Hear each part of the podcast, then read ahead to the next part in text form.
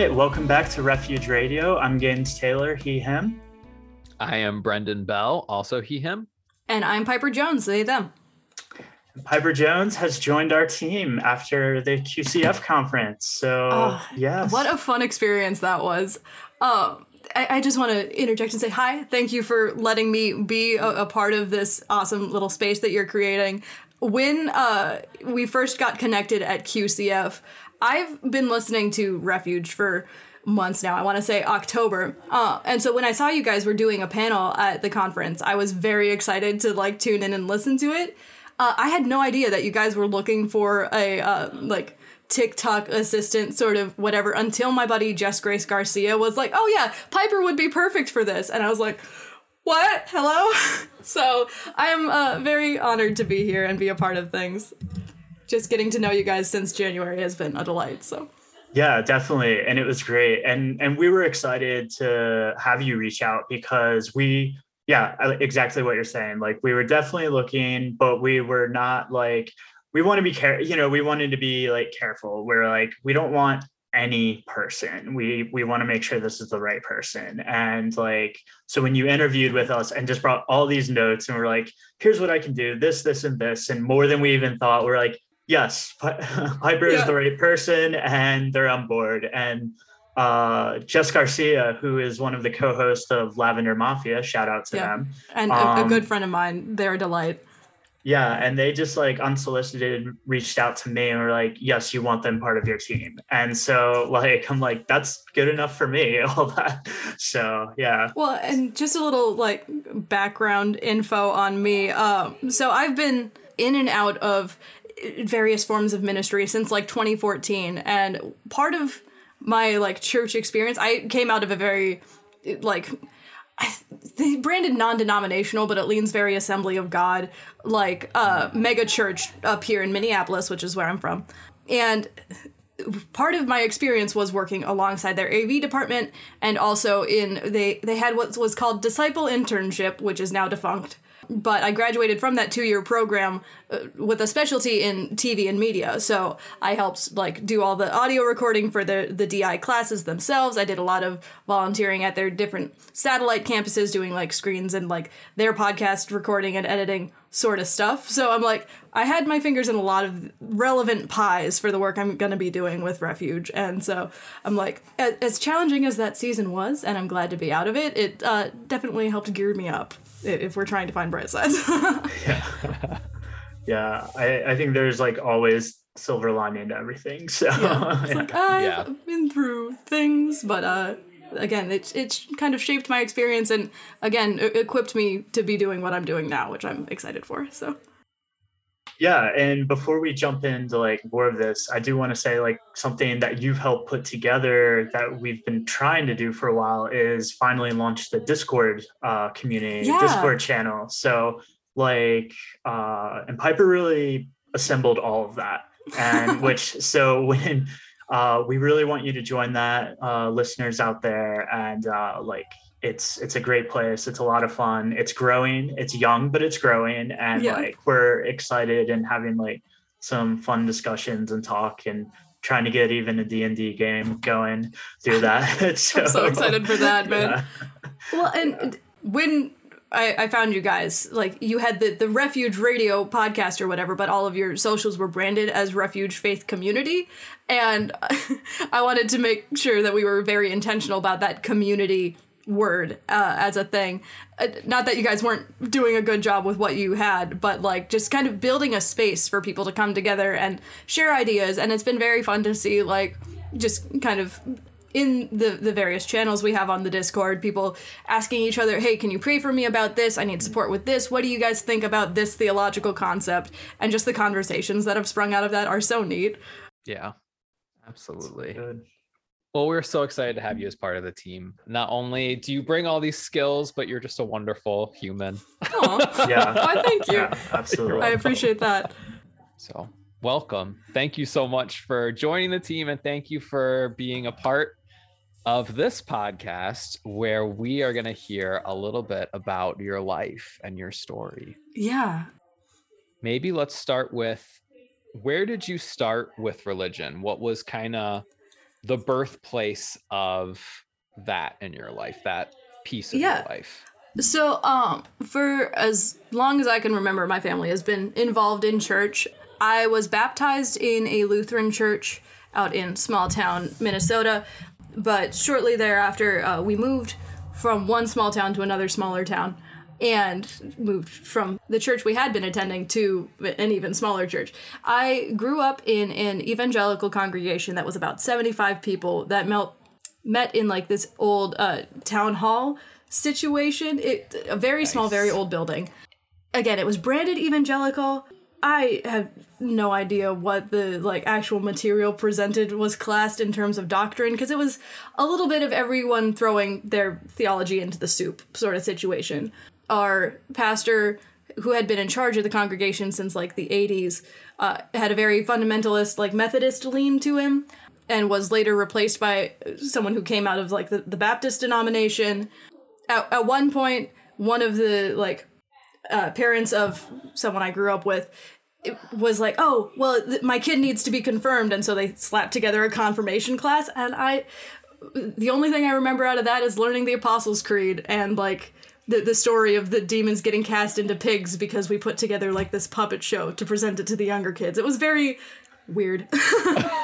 That's So- delightful. again, it was just a a whole mess of theological soup, basically, uh, with a very uh, straighten up and fly right, or you're going to hell sort of bent to it.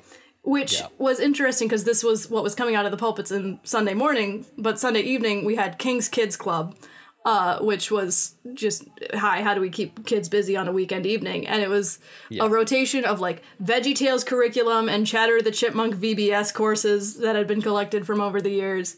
And that all was very much a God made you special and he loves you very much sort of idea, but again, couched in these older generation trying to like keep us under control, basically. yeah. I have this distinct memory from King's Kids where uh, we had some sort of cassette tape going, and the, the lyrics were on the overhead projector projection just shown on the wall. And it, it was a more upbeat song. A friend of uh, mine and I were just dancing along to the music, grooving. Uh, and the little old crone who was running it uh, was, What do you think you're doing? I lipped off. We're having fun. You should try it sometime. And I got kicked out of King's Kids, and that's where I stopped going to church for quite some time. I was probably eleven. Uh, but so so that was my experience growing up with church. Was a very much like you have to behave a certain way, and if you don't fit into our expectation, uh, you don't need to be here. And I'm like, that's one way to raise kids up in the love of God, right? So I didn't really wasn't really invested in a relationship with God for most of my teens. Uh, before I had been kicked out of King's Kids, I went to a church camp when I was like 11 or 12 and made a couple friends there. And then when I was 15 or 16, they were like, We haven't seen you at camp in a while. We miss you. Why don't you come back to camp? And so my sister and I went. And that was where I met my partner, uh, who has been stuck with me since 2009 uh, and has seen just me grow and evolve as a person in those gosh, oh my gosh, it's almost 13 years since then. That's absolutely wild. So the, the camp was put on by the evangelical uh, conference that my church was a part of. And I don't remember a whole lot from that camp aside from meeting Hot Boy, which, you know, fair. But it was one of those where, like, because I got connected with him, I uh, got connected to the, the church that I had been, the, the mega church up here in Minneapolis. And that had a much more, like, modern message of like the gospel of grace and uh, unconditional love and no matter who you are or what you've done you are not too far to be in god's hands you know? And so that was a completely different ballpark from what i had grown up seeing in the church. So i didn't really have a solid like understanding or relationship with god until 2013 I think was when I started to pursue that for myself and kind of explore okay what does this actually look like if uh if this is what they say it is you know So, what I am hearing from your story, Piper, is that growing up, religion was not necessarily a positive experience for you. It felt like a place that you didn't really fit into. No, uh, it, it very much was. It felt like something we did for the tradition of doing it. Like, uh, Gotcha. my parents were both pretty plugged in. My dad ran the the AV and sound booth at our tiny church, and my mom occasionally led the worship. But uh, again, it felt more like an obligation than like a, a personal connection sort of thing.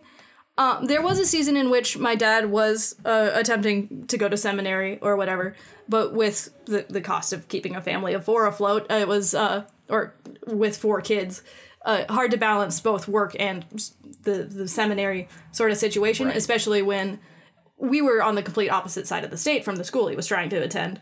So I can't speak to like what either of my parents' relationships with God is like. They're not like super devout, but I know that they have faith of their own, you know. Um, and coming out of it, uh, two of my siblings are now atheist, and I don't know where the third really stands. And then I'm one of my friends uh, once described me as like annoyingly churchy because uh, I do find as rough as that like adolescent experience in church was knowing God for myself or learning who God is for myself since 2014 on it's it is very much that idea of like there is a creator who loves me and crafted me to be exactly who I am and there's like I don't know a, a security in that that I've found uh, that honestly has helped me through a whole lot of shit. Oh, can I swear on this podcast? Yes. Yeah. Yeah, absolutely. there. Yeah, it's uh one of those things where I know that my faith has helped me through a lot of things, but I also try not to be a, a preachy dick about it. But sometimes it just happens. Yeah, so the rule is with swearing, apparently, according to my mom, I just can't call Paul, the Apostle Paul, a dick. That's the only rule that I've gotten feedback. I'm sorry, That's- Mrs. Gaines' mama, but he kind of is. yeah. yeah so so growing up it was more of an obligation and as i've uh grown into the person i am now it, it is more of a meaningful thing to me i find that my spiritual practice doesn't really look like a traditional spiritual practice eh, by any sense of the word like i still am unchurched as much as my in-laws hate it but it's like just because i'm not going to a service every sunday doesn't mean i'm any less like connected to God or like pursuing a religious relationship. It just uh is my own thing, you know. Yeah. And that was uh actually something I kind of wanted to splash back on you guys. Where are you guys at in terms of what does your spiritual practice look like or your relationship with God at this point? That was kind of a, a criticism my dad had was like so I was listening to the show and you guys talk a lot about like what you don't believe anymore, but what do you currently believe? If I can like throw that back at you.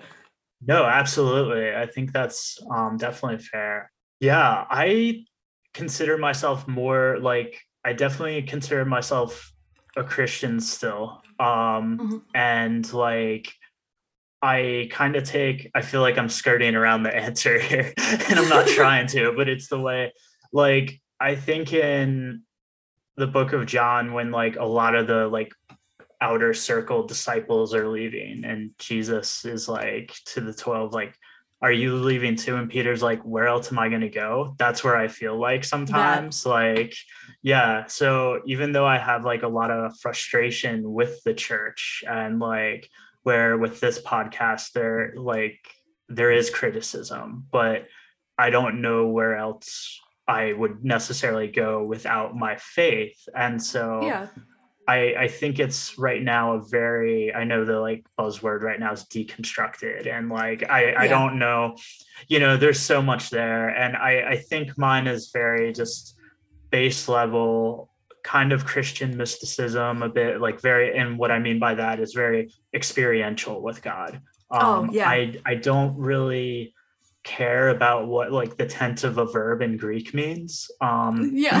I care more about like loving people. That that's kind of a quick answer of where I'm at. Yeah. Well, and uh, just to hi, I am probably the, the the worst person about like finding labels for what I believe or like who I am as a person. I like to say that I kind of live in the, the gray area and embody like ambiguity as a whole. Hi, I am uh, non-binary. I'm bisexual question mark. Uh, again, it's like I don't want to stick to one side or the other of anything. I, I just want to be me without having to slap a definition on things. Uh, yeah. I feel like uh, for a lot of it too is like I don't know the language for where I'm at these days because again I came out of that very mega churchy like this is the, our definition of what we believe in anything outside of that like don't don't even worry about it and I'm like well okay now I'm worried about it because I'm I'm trying to figure out what is the language for where I'm at because again I I find that my beliefs practice are very like experiential of the love of God it's not like I, despite doing a, a two year internship that was supposed to land me with a theology degree at the end of it, I don't know like various catechisms or doctrines or whatever. Like, yeah. I don't know how Lutheranism is different from evangelicalism, is different from Catholicism, is different from. I just know that I love God and God loves me. So, yeah, amen to that. so, yeah. But what about you, Brendan? Where are you at? So, if you have to try to put words to it. yeah, right. Um, I that is a very that's very complicated. So I have been is the a book I'm gonna give a book a shout out in this Please explanation. Do. I've been reading I will a book. Probably read it. Um, you may have already read it. It's called Faith After Doubt by Brian McLaren. So basically, he kind of takes this model, which is based on a lot of different models um, that different people and different disciplines have used to kind of explain the faith journey of a human being. Mm-hmm. And he breaks it down into four stages. The where the first two stages, which I am not going to try to explain on this podcast right now because I will butcher them. Just so find the book and I read apologize. it if you want to know. Yeah, exactly. Yeah. Um, Brian McLaren explains it way better than I could anyway. But basically, his whole thing is most churches um, in America, and you know, but mostly in America because that's his context, are in these first two stages of faith, and they make an enemy often of people in stage three, which stage three is basically deconstruction, mm-hmm. which is where we are like, wait a second, there's nuance yeah where there's there's a beginning of nuance in stage two but in stage two it's like it's based in pragmatism it's so it's kind of moving beyond a simple black white binary which is very mm-hmm. much stage one and here i am explaining stage one to stage two anyway yeah. but you know say lovey um where stage three is very much like our whole system is what like it's basically questioning the systems and then questioning the questioning of the systems yeah. If that makes any sense. Definitely. And there's a lot of anger there, there's a lot of bitterness there. Yeah. I feel I feel like for me that is where I am at. Like I am just very much in the stage 3 of yeah. my faith. Hmm. Where it's like I still identify as a Christian. I believe there are thing there are a lot of things I don't know there's a lot of question marks. There's a lot of like, what is real, what is not real, what is helpful, what is not helpful. And I don't really know. The one thing I know for sure is that the vision of this kingdom of God or this kingdom of heaven, I believe in that. Like, I believe that if we created a world where the first are last and the last are mm. first, and we truly like give every single person their dignity and respect and we truly seek to love one another as we love ourselves like this world would literally be paradise like on earth like it yeah. would be yeah.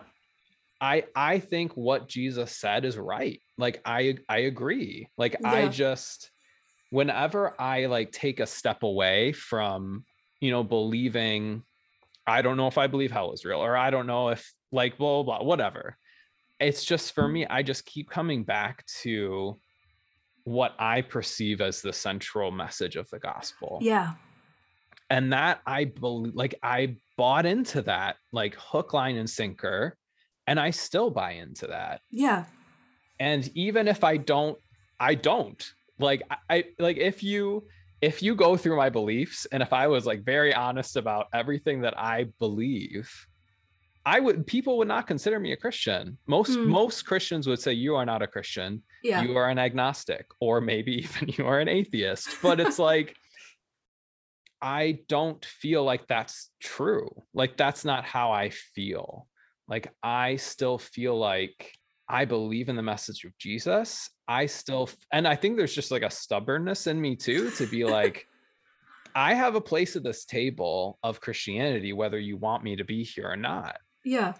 um, Oh, gosh. because Absolutely. I love like I, there's obviously like I'm angry at the church, but it's because I love the church. Yeah. It was such a meaningful place for me. And there is so much meaning to be had in religious and spiritual spaces. And I think, and now as a social worker, one of the my biggest frustrations with, and I'm going to say Christianity specifically because that's my context, is the resources you get from a healthy religion and spirituality in terms of mental and physical health are huge huge and those resources are being deprived to so many people because of all of these weird gatekeepy things that make no sense and that that are honestly the inverse of what in my opinion Jesus was trying to the point Jesus was trying to make in the first place Yeah.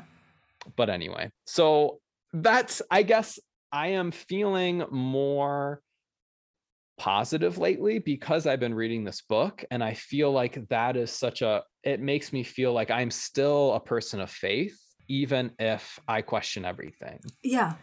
because it's just another stage on the faith journey and th- that is has given me a lot of hope and is making me feel more comfortable like reminding myself that i'm a person of faith one th- one last thing and i'll i'll stop talking after this No, I'm like, Oh. I'm over here like, you better preach, man. Come on. yeah. Brian McLaren wrote about faith. He's like, there's a difference between belief and faith. Mhm. And he's like, belief is X, like, this is a thing I believe. I believe the sky is blue or whatever. And actually, he literally used that analogy. And he's like, certainty and a lot of what religious traditions do if the sky is blue that we're going to paint our windows blue to remind to like prove that the sky is blue Yeah. and there's no argument end of story and he's like faith and he quoted someone it was a beautiful quote and i don't remember who he was quoting basically they were like faith is just an openness to the truth whatever it is Mm. and being a person of faith is basically just like a humble recognition and acceptance of reality in a lot of ways and just going towards the truth wherever it presents itself. Yeah. and that resonated so deeply with me because i'm like that is like who i feel i am and who i want to be. Um so it it really helped me feel like yes like i am a person of faith. I Yeah. am someone who who values these things and it's a journey. And you know what? Right now there's a lot of frustration at Oh, I feel that. institutions. Well and that's that's been uh one of my biggest things too. I left the church that i had been going to for god six or seven years um right before the pandemic like i, want to say december of uh 2019 was like when i was like nah okay i gotta get out of here. But because i was on staff i didn't leave my job there until like right before the pandemic hit. So I've been dealing with kind of a lot of again bitterness and anger towards the church as an institution, but not necessarily towards God at all. It's very much a I, I've been inhabiting kind of that evangelical deconstruction space on Twitter. And in one of those many different discussions that came out of John Cooper declaring war on deconstructionism, uh, the the thing I had to say was um, deconstruction isn't about the, the hate and the bitterness. It's about tearing down the, the walls that have kept us from seeing god for who god is and from seeing like the, the heart of what the institution has hidden from us basically. I, I think a lot hi again i was in a theology uh, internship that idea of needing a, a priest in order to pass through the veil and stand at the foot of god like when the resurrection happened, the veil was torn. There is no longer any separation keeping us from experiencing God for ourselves.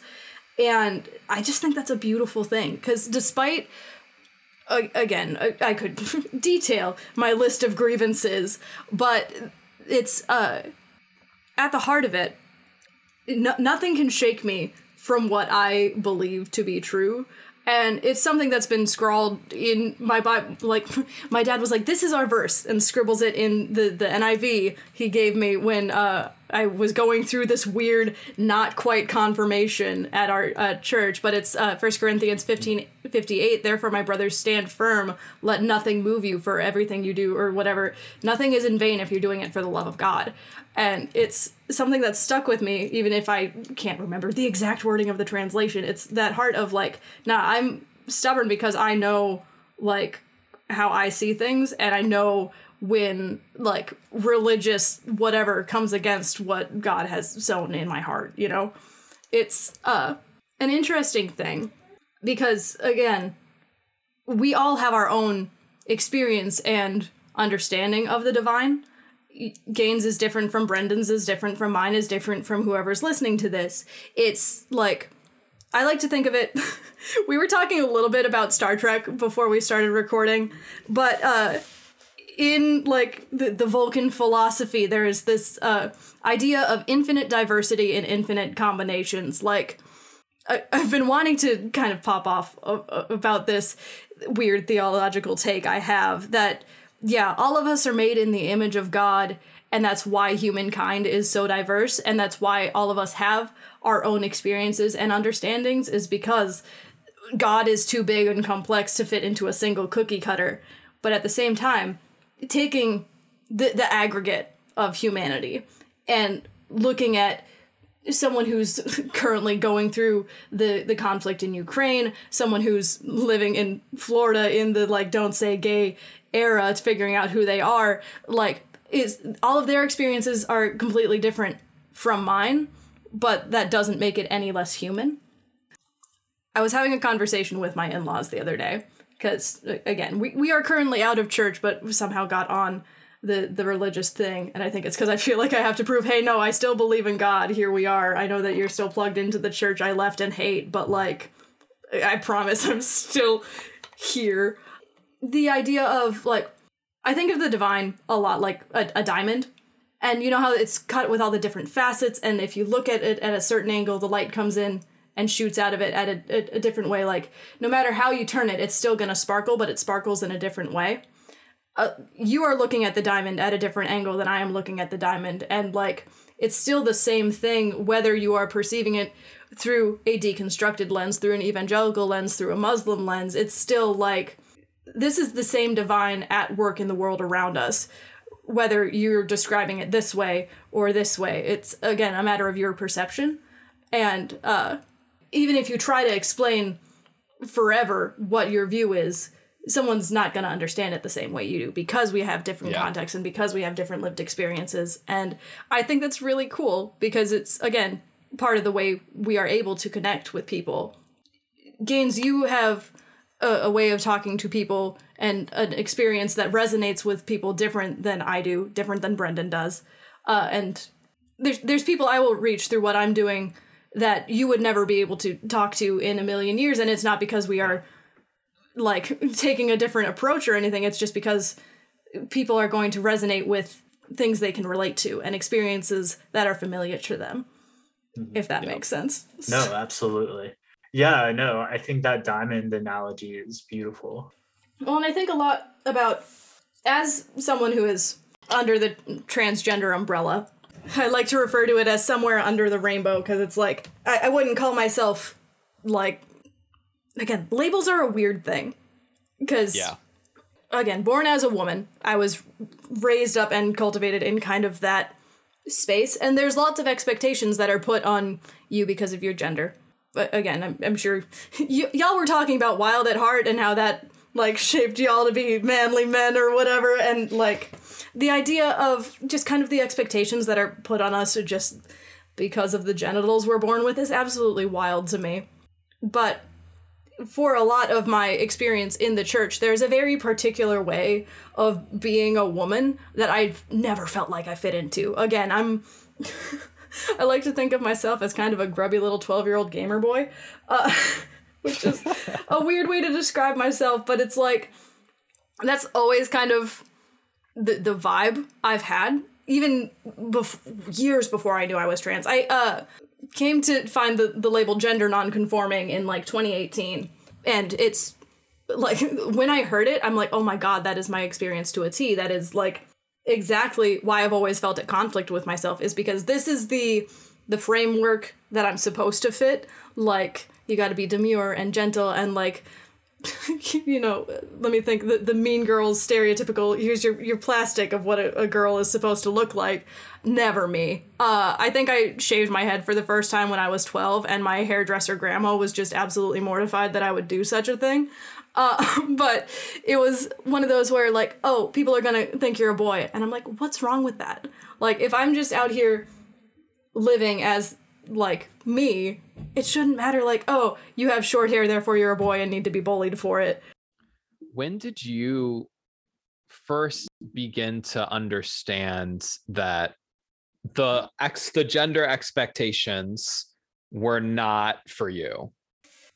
It's kind of been something I've experienced through my entire life. I finally found the language for gender nonconforming in like 2018 and I'm like, "Oh my god, that's what I've experienced through my entire life because I've always been a little bit of a tomboy. Um, and it's like trying to fit a mold of like, no, this is what girls are supposed to be into. This is like the Proverbs 31 woman or whatever.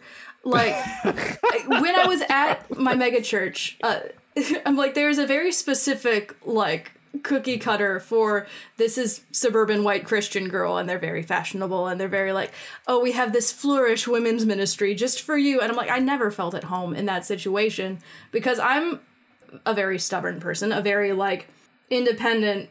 I'm I can do like I, I find myself to be a lot more capable than people think I am because I'm five six, a hundred pounds, and like look like a greasy twelve year old gamer boy. But it's uh I've always thought it's very dumb that like the the women are expected to like here put, put the, the drinks and stuff out while all the boys stack the chairs and I'm like I uh, am capable of carrying more chairs than any of these bastards. Let's get to it. Let me get to work. Let me like help and like be hands on in a lot of the things I want to do. And it was very much a, a sit still look pretty situation. Uh, and I'm I'm not built for that. I'm like let's go, let's get it very mission driven. which uh, did did wonders for me when I was part of like here's this hands-on ministry experience. Let's get to it. That church plant, let's tear down, set up situation. Oh yeah. Um, I'm like, yeah, l- let me help build the stage. I, I will move all of these by myself. But it's like trying to fit into boxes has never been my strong suit. And so when I found that there was like, oh yeah, no, you don't have to be A or B. You don't have to like be th- this is the the poster card of woman. This is like what a man is. It's like i tick boxes on both ends of that spectrum and at the same time don't really feel like either of those is 100% me. And so while i fall under that rainbow umbrella of transgender somewhere it's again non-binary is the more broad term gender non-conforming is like the specific label i prefer because i'm just like i don't care whether you perceive me as male or female. Like you can use any pronouns for me, any like terminology for me, as long as it's not demeaning. Like I, I hate the oh honey sort of situation. Like oh yeah, you you are small and I will make you feel small for it. Sort of yeah no. so in a ministry context, it's been an interesting thing to deal with because it's again like depending on whether you're in an egalitarian context or like a, a complementary hi let me define terms because when i first encountered egalitarian as a term i was like what does that even mean? Do you believe women should be in positions of leadership or is that just for the men sort of thing? Um, d- depending on your denominational context and how you read it uh, there's things fall all along the lines. But trying to figure out how to navigate that split as someone who doesn't fit in either of those boxes it's like can i be in leadership or not? Like if i'm in a context that tries to limit me i'm like this isn't a good fit. Bye. Yeah. yeah. But i have found in just being the me i am once i like decided i'm not going to try to fit these boxes anymore I found I reached people differently than I did when I was trying to be more feminine, more I, I feel like this is kind of a common experience for trans folk in general, is kind of the hard lean into whatever your assigned gender at birth is before you realize, oh wait, no, I am in fact trans. There was a season in which I was very like, okay, I'm gonna be very intentional about the makeup and like trying to fit this like suburban white Christian woman mold uh, and so there's pictures of like 2015, 2016 Pip where I look vaguely like Taylor Swift, including my wedding photos, which is a trip to look back at now. But I decided at one point, like when I found the gender nonconforming label for myself, I'm just like, oh, cool. I'm just gonna be me and wear my hair however I want. And I've had this shaved undercut, whatever, since about then. But it's not a very like subtle like oh that that's someone who's trying to, to pass as their assigned gender or whatever uh, very loudly myself as it were. And I, I thought i was like being quiet about like hi i am queer but still in this mega church context until i think 2019 i was a, a camp counselor for the the church's youth camp. And me shaved sides purple swoopy hair uh, attracted the gaggle of all of the closeted like queer kids at that camp. And it's not like I was like, if you're gay, I am your person. You are safe with me. It was very much a like they saw me and they were like, that's a safe person. That person saw that I have a they them pronouns pin and they're and they respected that and they didn't just call me by my dead name that's on the name tag. So I had like this little cluster of kids because of being just myself they were like, okay, I can trust this person, and I help them deal with a lot of the more like homophobic bullshit that was going on in that church camp. And I'm like, if I can be a safe person for kids who are kind of trapped in that context by circumstance, and I can show them, hey, God loves you just as you are because of who you are, not in spite of it. Which I feel like that's a lot of the messaging is like, oh, we love the sinner, but we hate the sin.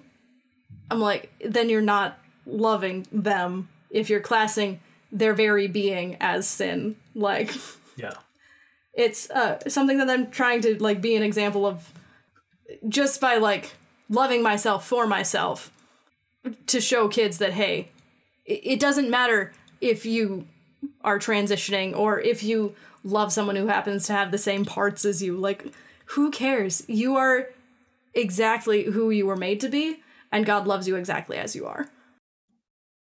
I'm I'm wondering, Piper, if you could tell us a little bit more about. Um, so it sounds like between the year 2014 and 2019, we went on a journey of self-discovery, and all of it was done in the confines of this megachurch. Yeah, as I've uh, I was telling Jess my story when we first got connected to a, a, lot of my growth as a person of faith and a lot of my growth in discovering my queer identity was done very much at tandem in, in tandem and like at odds at a lot of times it felt. Because again I think I first like figured out that I was attracted to girls as much as I was attracted to boys when I was like 13 and like then navigating kind of that small town context of gay is pretty much the worst thing you can be. Let's just throw it around like a slur. It really kind of conditioned me to like, no, you, you can't even acknowledge that thing. In high school, I like pe- people had me flagged before I had myself figured out. because there was lots of bullying. Just in my Facebook memories this past week was like me venting about how uh, there was a rumor going around that I was sleeping with my best friend who was also a girl, and it was like at the time I was dating my now husband, and it was like, how is this even a thing in people's minds? Because I'm like, we're just friends. This is only friendship. How are you reading this as anything but that? Uh, but it was one of those things where I had the biggest crush on my best friend, and I didn't have the language for it because it's like I can't acknowledge that this is even a possibility, sort of situation. So it was a lot of that. Um, also, again, being someone who doesn't care what I'm doing with my hair, I often wore it very short and would be bullied for looking like a boy, and as previously addressed. But again, it wasn't anything I felt like I could acknowledge at that stage so when I went off to college is when I officially started going by Piper uh, instead of my dead name, and even just that little step just kind of started pushing those buttons in terms of exploring my like gender identity, sexuality. So I think I officially came out as bisexual in 2013. And it was actually kind of at the same time that I found God for myself. I was very much dealing with the okay, who who even am I right now? And in this kind of depressive pit is where God found me. And it was one of those like I felt like I had no worth. I felt like I was unlovable, but like at the same time I was hearing all of this like God loves you very much and so do we from my in-laws or now in-laws. And it was kind of at that bottom of that pit that I was like, okay, well, I have nothing else going for me. Let's pursue this God thing. And then from there, like found peace about dropping out of school because I was struggling in school. I, I, think I talked about that on TikTok in response to one of our TikToks. So if you want that, I go into more detail over there. So then dropped out of school, moved up to Minneapolis, which is where I got plugged into this church. And at the time, it had this very like, again, that that message of grace, unconditional love in this youth ministry, which was again different messaging in this young adult ministry than we were hearing from the main pulpit, which is yeah, yeah. I, I could, one of the many grievances I have with that place, but I'm trying not to be a bitter Betty about it. the so in 2014, I moved up to Minneapolis and was so gung ho about like this version of Christianity, this idea of like I can just be me and God loves me exactly as I am. I started volunteering at the young adult services, uh, which was I think two services a week. We had a young adult Bible study and then like a full blown service, and I was doing AV for both of them. And I did, I volunteered in that aspect for three years uh, until they shut down the um, the young adult bespoke ministry because it wasn't making them any money. But then, like four months later, the the pastor who had been running it was put in charge of one of the satellite campuses, and so I was I was put in charge of that from having served with the young adult ministry for so long, the the, the AV side of the the church plant. Uh, at the same time, I started going to this disciple internship. It was a two year program. I started in 2017 and graduated in 2019. That was probably the most like, okay, I'm gonna steamroll this and like learn everything there is to learn. I'm to do the 40 hour a week internship. I'm going to work 40 hours at the coffee shop on top of it. And then I'm going to be doing my volunteer stuff.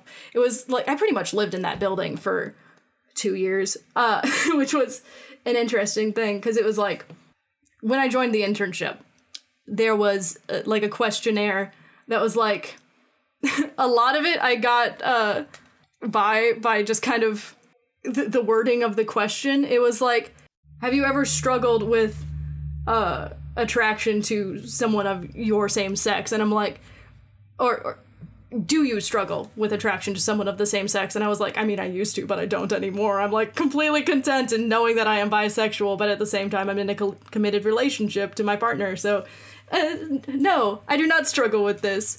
Have you ever been in a relationship with anyone of the same sex?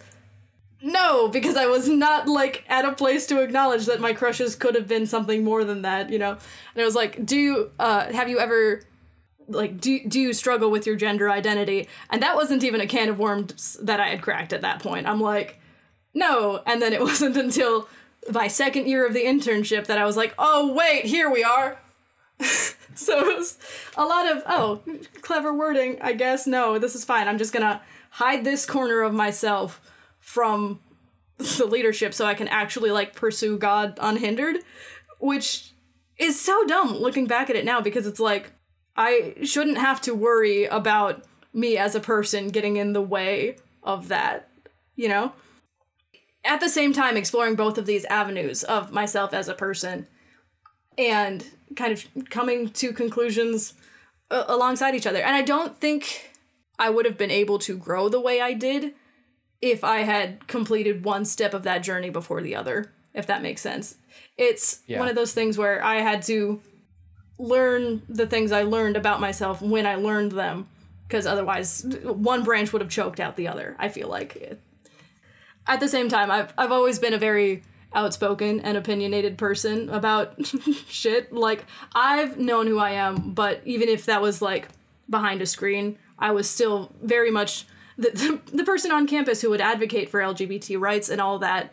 We in the internship there was this game we played called Jump Ball where it would like put a controversial take up on the board and you had to take a stand at either end and then explain your reasoning. And so there was once about uh the the women in leadership issue. There was uh like do you think people who are divorced are like still cool? That sort of like but do you think that uh same-sex unions should be blessed by the church and I was like the only person who was like or sh- should uh pastors be accept- expected to perform same-sex unions i think was the wording of the question and i was the only one who was over here like yeah i mean if the pastor doesn't have like an actual objectionable reason to say no to this union i, I feel like god would bless it like he blessed the centurion and his partner. It's like one of those things where it's not our place to say who's able to like in, in the religious context if there's a separation of church and state, the church shouldn't be over here like, no, they can't get married because we don't like it. It's like this is between them and the state and between them and God. You shouldn't have any say over it at all. And same with like the the issue of people transitioning. It's like if that person knows who they are and they know like hey, these are the risks that come with gender affirming medical procedures and they still want to move with that, that's between them and their doctors and between them and like if they believe in God, between them and God. It's not something that you over here in your camp where it doesn't affect any part of your life should be able to say, I don't like that. It's icky. Like, get that away from me. Like, you know? Yeah. Yeah. It's like, Absolutely. I, I'm very much uh, in camp freedom. Do what you want. It's your body, your choice, as it were, uh, or Yeah. your life, your choice. Like, Yeah, I was just I was just talking to someone the other day and we are it's like they they wanted my feedback on something and it was it was just an article about a, a, a non-affirming statement on like if your friend just came out to you what would you say to them and it was a conservative and it's like they it's just like exodus international type oh, language and it's just like why for being like against uh the queer community like conservatives go to the bedroom very quickly when thinking through like yeah. it's like it was all about eroticism and Yeah. it's like yeah and it just blows my mind like they so like responding to this individual i'm like no like this is just ridiculous on so many levels it's like that's all they think about as soon as they go to well, and I'm just over here like, do what you want. I'm not your dad. Like, if yeah yeah there was a very I don't want to name drop it at the same time I'm like this dude's an ass and needs to just be like knocked down a peg. When marriage equality was passed here in Minnesota, uh, I think it was Pride weekend, uh, which is always like end of June over here. I, I think usually the 25th, 26th, and as part of that, uh, same-sex marriage was legalized here in Minnesota. And that same weekend, and it oh, it's always fucking Pride weekend when they have this very homophobic guest speaker come in and speak at this mega church. Always, always talking about marriage. Always, but uh, I remember it, it was think 2015 or 2016 was when this was legalized. But this uh, Sunday morning service, we're in worship. The young adults all sit together in one little area, and I was sat next to a, friend um, who identified as pansexual and was very new to the, to the faith. Uh, had just like started coming to our young adult service and was like very enthralled by the, the idea of okay, I am safe here because what Pastor Jamie is teaching, like I am loved exactly as I am, no matter what I've done. Like even with X, Y, and Z that I've got going on in my life. But then we went to a Sunday morning service, and again, the Sunday morning was so different than what was going on in the young adults. Worship was standard CCM, like flowy nonsense. But in the middle of this very like moving worship experience, this guest speaker gets up and just starts going off about the the, the passage of this marriage equality bill um, that was now law, and how like when he got the news, it just ruined his golf game, and it's disgusting, and it's legit was bitching about how this life changing thing for LGBT people uh, had ruined his golf game. I'm like, cry about it, man. But so he's just going on this tirade, just eviscerating this entire situation and just denigrating anyone who falls under the rainbow and like how it's abhorrent and all that. And my pan friend who is sitting next to me just burst into tears and I have to escort her out of the, mm. the sanctuary and reassure her, hey, you are God loves you exactly as you are, no matter what that dick has to say. And she did not come back to services after that, like young adult or otherwise, because the hatred of this one man, like, yeah. taught her, like, no, I'm not safe here. I am not welcome here no matter what our pastor like our actual pastor says. And that's just it's shit you know? Yeah. Yeah. And that makes sense that makes sense to me. I feel like i wouldn't want to come back either. No. Because it's like even if there's like a bubble of safety that was created in this young adult group mm-hmm. It's clearly taking place in a context that is comfortable with that message being shared from the pulpit yeah well, and in the years since then, it's become again, I have many grievances with where I used to go to church, but it's always been that sort of place that passes out like RNC literature like around election time. Like they're not allowed to tell you who to vote for, but here's your voter guide to tell you who to vote for. That sort of thing. I still have friends who are on staff because their uh their parents provide their housing and if they quit they would lose their jobs and their housing. And it's like they, they kind of feed me like here's the latest from w- this camp. And it's always just like i'm so glad i got out when i did because there's just lots of badness. So it's uh I'm, I'm trying to find a spot where i can s- safely be me. And uh i've actually connected with Mason Mennenga does a podcast called the the people's theology with uh irreverent media group and he's based up here in uh, I want to say he's in St. Paul, but so I'm like working on like okay, can I line up my schedule to actually go and check out his church sometime because it's like I need I really miss the community that comes with being plugged into a church and that's like just having local people to do life with and to talk through things with. And while I have found an excellent community online, there's just something about being able to sit with someone over a cup of coffee and be like, okay, this is what's in my brain this week. Does this make sense to you? Sort of nonsense. Piper, what did it look like for you? What what ended up happening that you parted ways with this church? There was lots.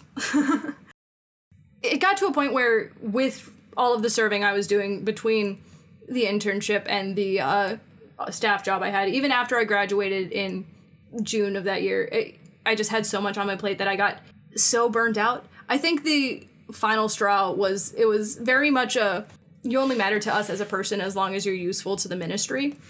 And it, it was a situation where I had to again, I was in charge of the AV, AV department of this satellite campus. And that Christmas, uh, my grandpa started having some real health issues. And I had to bail on a service and go across the state in order to like help support my family in this time. Like I had to watch my brother and the dogs while my mom and dad were like figuring out what's up with grandpa in the hospital across the state because in the small town they live, it wasn't like equipped for whatever was going on with him to support his needs. But in that time, I had also put in like a hey, I need to step down from this position. And so I had put in that I had to bail on the service and then grandpa was in the hospital so I was like talking to my leaders like hey, can I get some prayer, some anything? I did not hear back from my leaders. So the the people who were my leaders from when I was in the internship, they took like a week to get back to me. Uh, the the head pastor, who I thought like, hey, we're we're tight, right? We've been working together for six years now. Like he's got to like have something for me, right? Did not hear a response from him until a month later, and it was like, I acknowledged that like, hey, I'm leaving now, but that doesn't mean I'm not still like a part of things. Like just because I have to like step back and take care of myself and take care of my family and like honored that I am a human being and not just a machine who pushes the buttons to make your slides pretty during service. That on top of the burnout, on top of all of the other like church politics drama that goes on in behind the scenes in a mega church, it was just kind of the, the final straw, the straw that broke the camel's back. And I'm like, okay, well, I'm out of here then, because obviously the the idea that y'all actually care for people is all for show, because you don't actually care about the hearts of the people who are serving under you. And for a lot, for a long time, for like probably a year or so after that, I carried a lot of bitterness about that, and it's taken a lot of like processing, unpacking to acknowledge like hey they're just people they're also just doing their best and they're operating in this system that is built to operate in this specific way. And you, you can't hold that against the, the people in charge but you can but also like you know it's yeah. a whole barrel of monkeys that the, the cap just needs to stay on it. Yeah. I i think you know a, a lot of queer Christians, queer people of faith, you know, that happens, the mm-hmm. disillusionment, you know, to a community one way or another. Yeah. So like what were ways that you kind of did process and get to the point of like we're all just messes, you know, and like just yeah, what are what are some ways that and I know that's not an easy question or like, you know, and it's not like, oh, I figured this out in a week. no, know? well, and again, it's definitely been a season. Uh for the longest time I was so again, I stopped attending that church in particular in December of 2019. And then the pandemic hit. There was a, a lot of shit that went down in the first like quarter of that year too where I was still like, okay, maybe I'll just stick around and go to the other satellite campus or something. But stuff that unfolded kind of like definitely showed the cracks. Uh, and I'm just like, okay, this isn't worth sticking around to try to salvage like as much as I want to make change and make this better for other people who are coming after me. It's like I shouldn't do it at the sacrifice of myself, you know? Uh, I shouldn't yeah. jeopardize my peace and my well-being for that as much as again i'm i'm very much a enneagram 2 wing 3 where i'm like i feel like i have to be helpful and i need to earn others approval but at the same time that's not all that defines me and again kind of coming back to the heart of you are a person before you are the head of AV, before you are the, the manager of the coffee house, before you are like whatever roles or like slashes come after your name, whether you're podcaster slash artist slash whatever. It's again, person first. So I had to take a very long time and be like, okay, what does it look like to just be me and not be me in this role? And so I, there was a lot of stuff I probably could have unpacked right away, but it was like, this entire suitcase is garbage. We're just going to shove it in the closet and deal with it later. And so I didn't really process any of my religious faith nonsense for probably the first year of the pandemic. Then I want to say March of last year, Semler dropped the uh, Preacher's Kid EP, and that rocked my shit. Um, so that that was where I started to begin the process of kind of sifting through and in that meantime, I had also connected with uh, my, my buddy Micah is wise old llama man over on TikTok, uh, is a uh, preacher out of Georgia, I believe, who posts a lot of like queer theology stuff. And that was kind of my first taste of like, okay, these these contexts can coexist. It's not like mutually exi- exclusive that you can only be a Christian or you can only be queer. Um, kind of that that blending of the worlds started there uh, with that connection I made, and uh, exploring kind of that more progressive theology when I had been in a very like conservative space for the longest kind of helped uh, open those doors. So again, that Semler kind of got the ball rolling, and then even stronger when uh, Late Bloomer came out last October. Late Bloomer got my attention on the faith thing again, and so I, I messaged Micah and was like, "Okay, do you have any like recommendations of things to listen to?"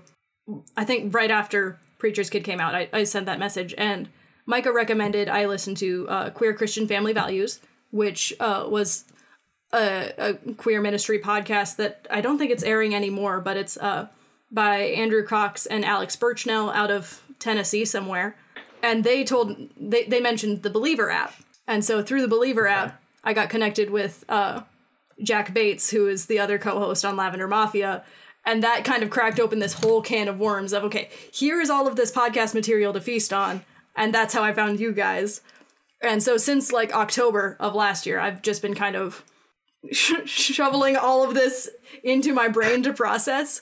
Um, Yeah. and it's been so good and so rejuvenating and like through the, that like podcasting bubble or I, I don't remember if that came to me through uh, Jack and Jess at Lavender Mafia or if that was just by nature of being in that uh, deconstruction evangelical Twitter space, but also got connected with Kevin Garcia and Tiny Revolution.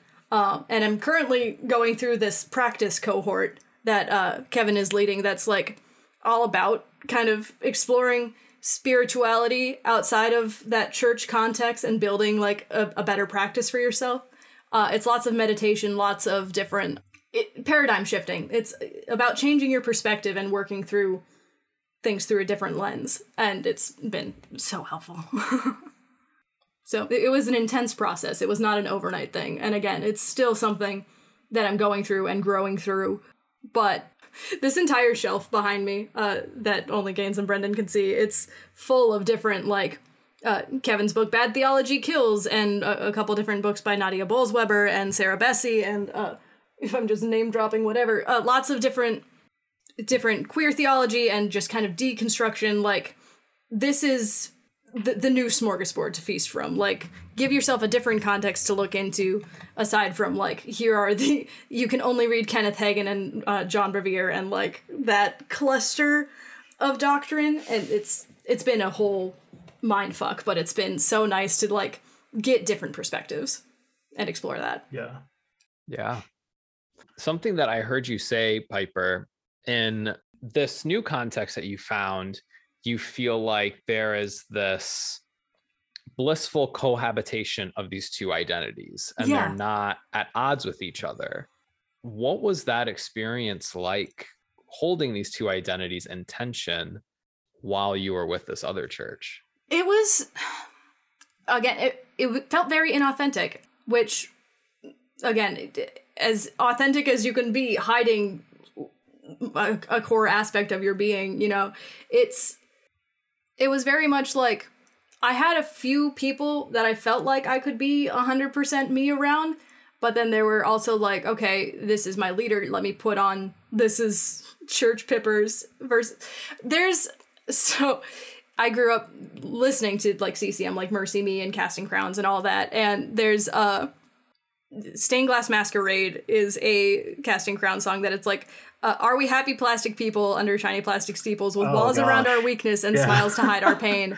It's like, okay, th- this is very much like, hi, I have this plastic face on over like who I actually am because I'm scared that if I let you see me, that I won't be welcome in this space anymore and I still have some people from that context that are in my life where I have to very actively decide no, they are going to see the real me and not like the presentation I put on when we were still in that context together.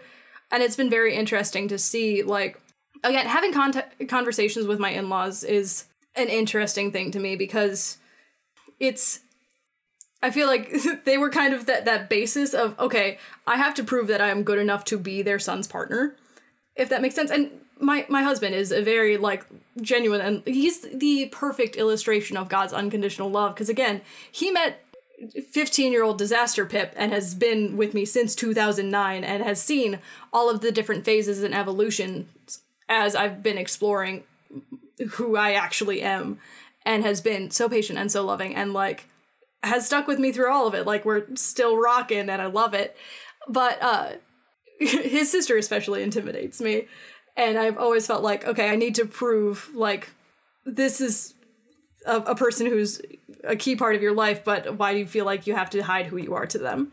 Is so weird.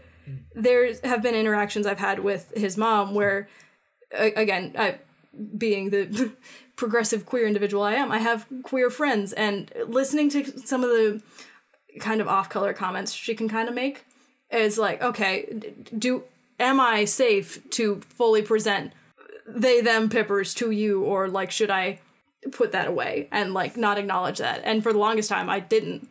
And it's just been like recently in the past two years that I've like, okay, this is hi, please use they them pronouns for me. And like watching that adjustment has been interesting. Like they they try, and it's very much a okay, I don't understand, but like I love you, and so I'm going to put forth that effort.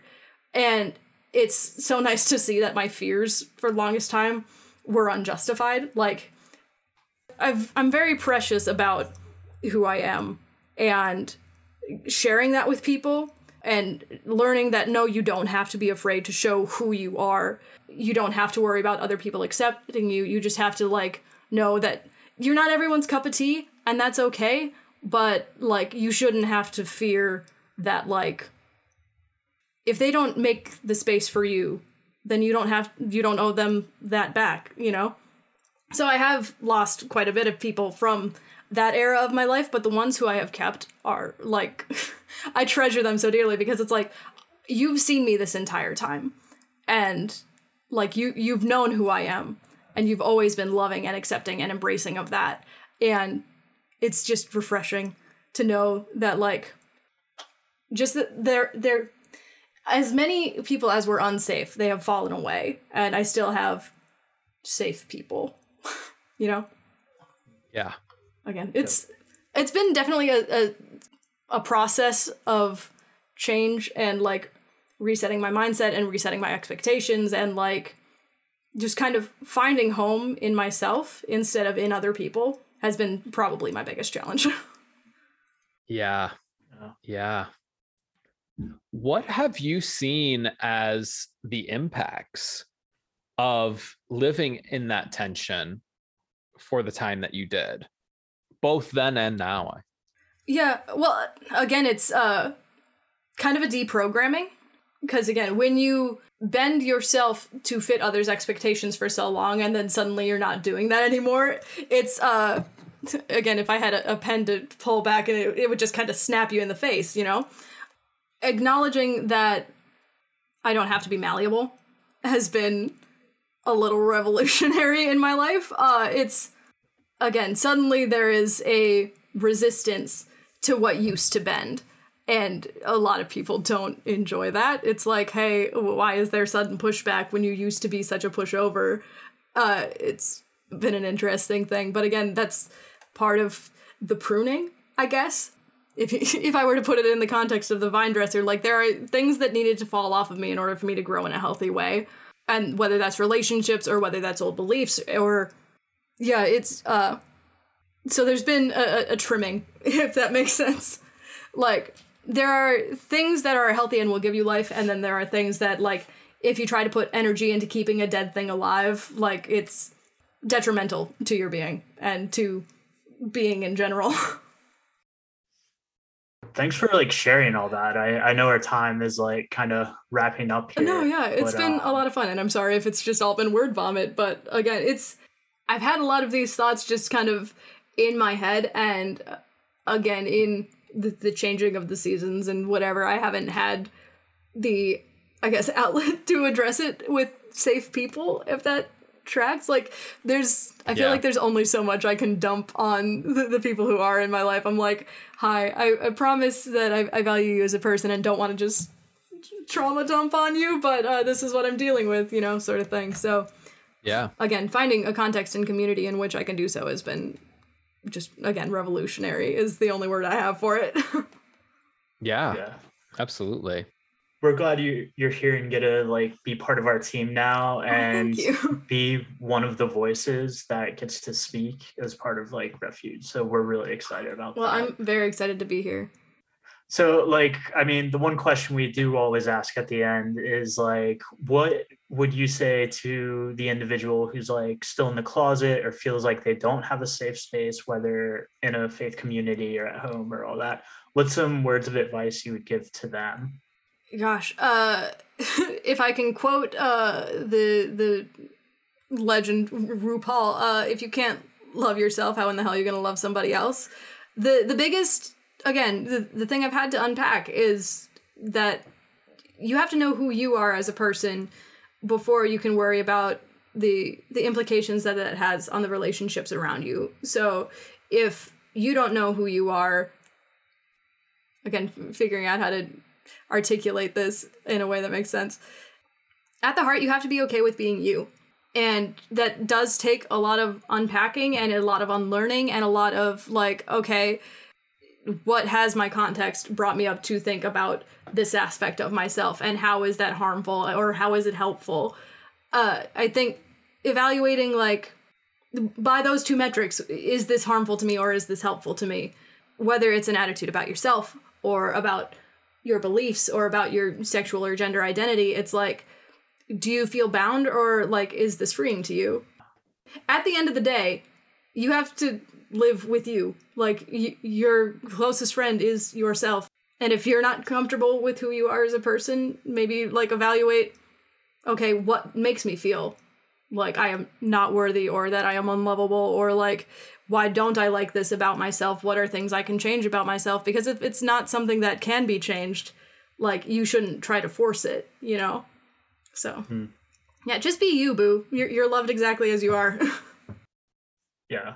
Well, thank you. Thanks for sharing. yeah. that. yeah, just some things for people to get excited about out there. If you're listening, our website is up. Um, so if you go to refugefaith.org, it's nice and shiny. And um, yeah, you can go, there's links to the podcast there, links to join the Discord there. If you would like to donate, please feel free to help like um, and be that part of our journey and join us on this part of our journey. We would love for you to do that. money that comes in helps support like just keeping that website afloat and we're looking at getting more resources available up there whether that's like think pieces or whatever we haven't decided yet it's again Yeah, a work in progress yeah. but you can help make that work happen if you want to donate Exactly. Yeah. So there's that. Uh, we'd like to thank Aaron Bailey. He's one of our Patreons. Uh, so thank you, Aaron.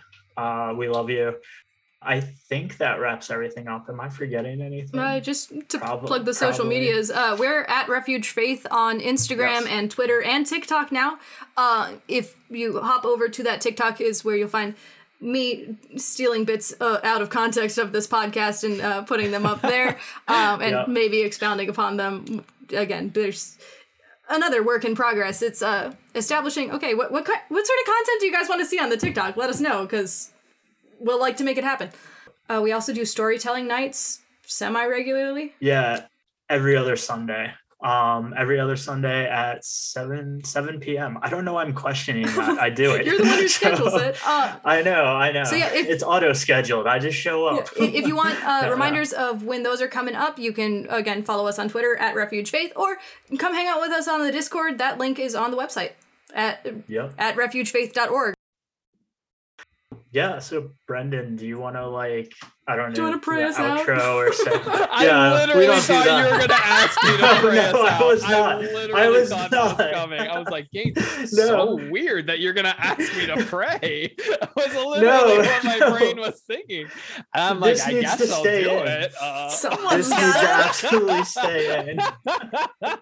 So yeah, if y'all want to say a little prayer for us, uh, we would appreciate that as well. I meant more normally you just close us out. no, it's true. Like, it's true. Yeah. It's funny. Thank you so much, everyone, for listening in. Um, it was so great to have Pip join us to hear some of their story, to understand a little bit more of the journey that many of us go through as people who kind of hold these different identities that often are have to be held in tension because of the circumstances that we find ourselves in are raised in however you want to look at it.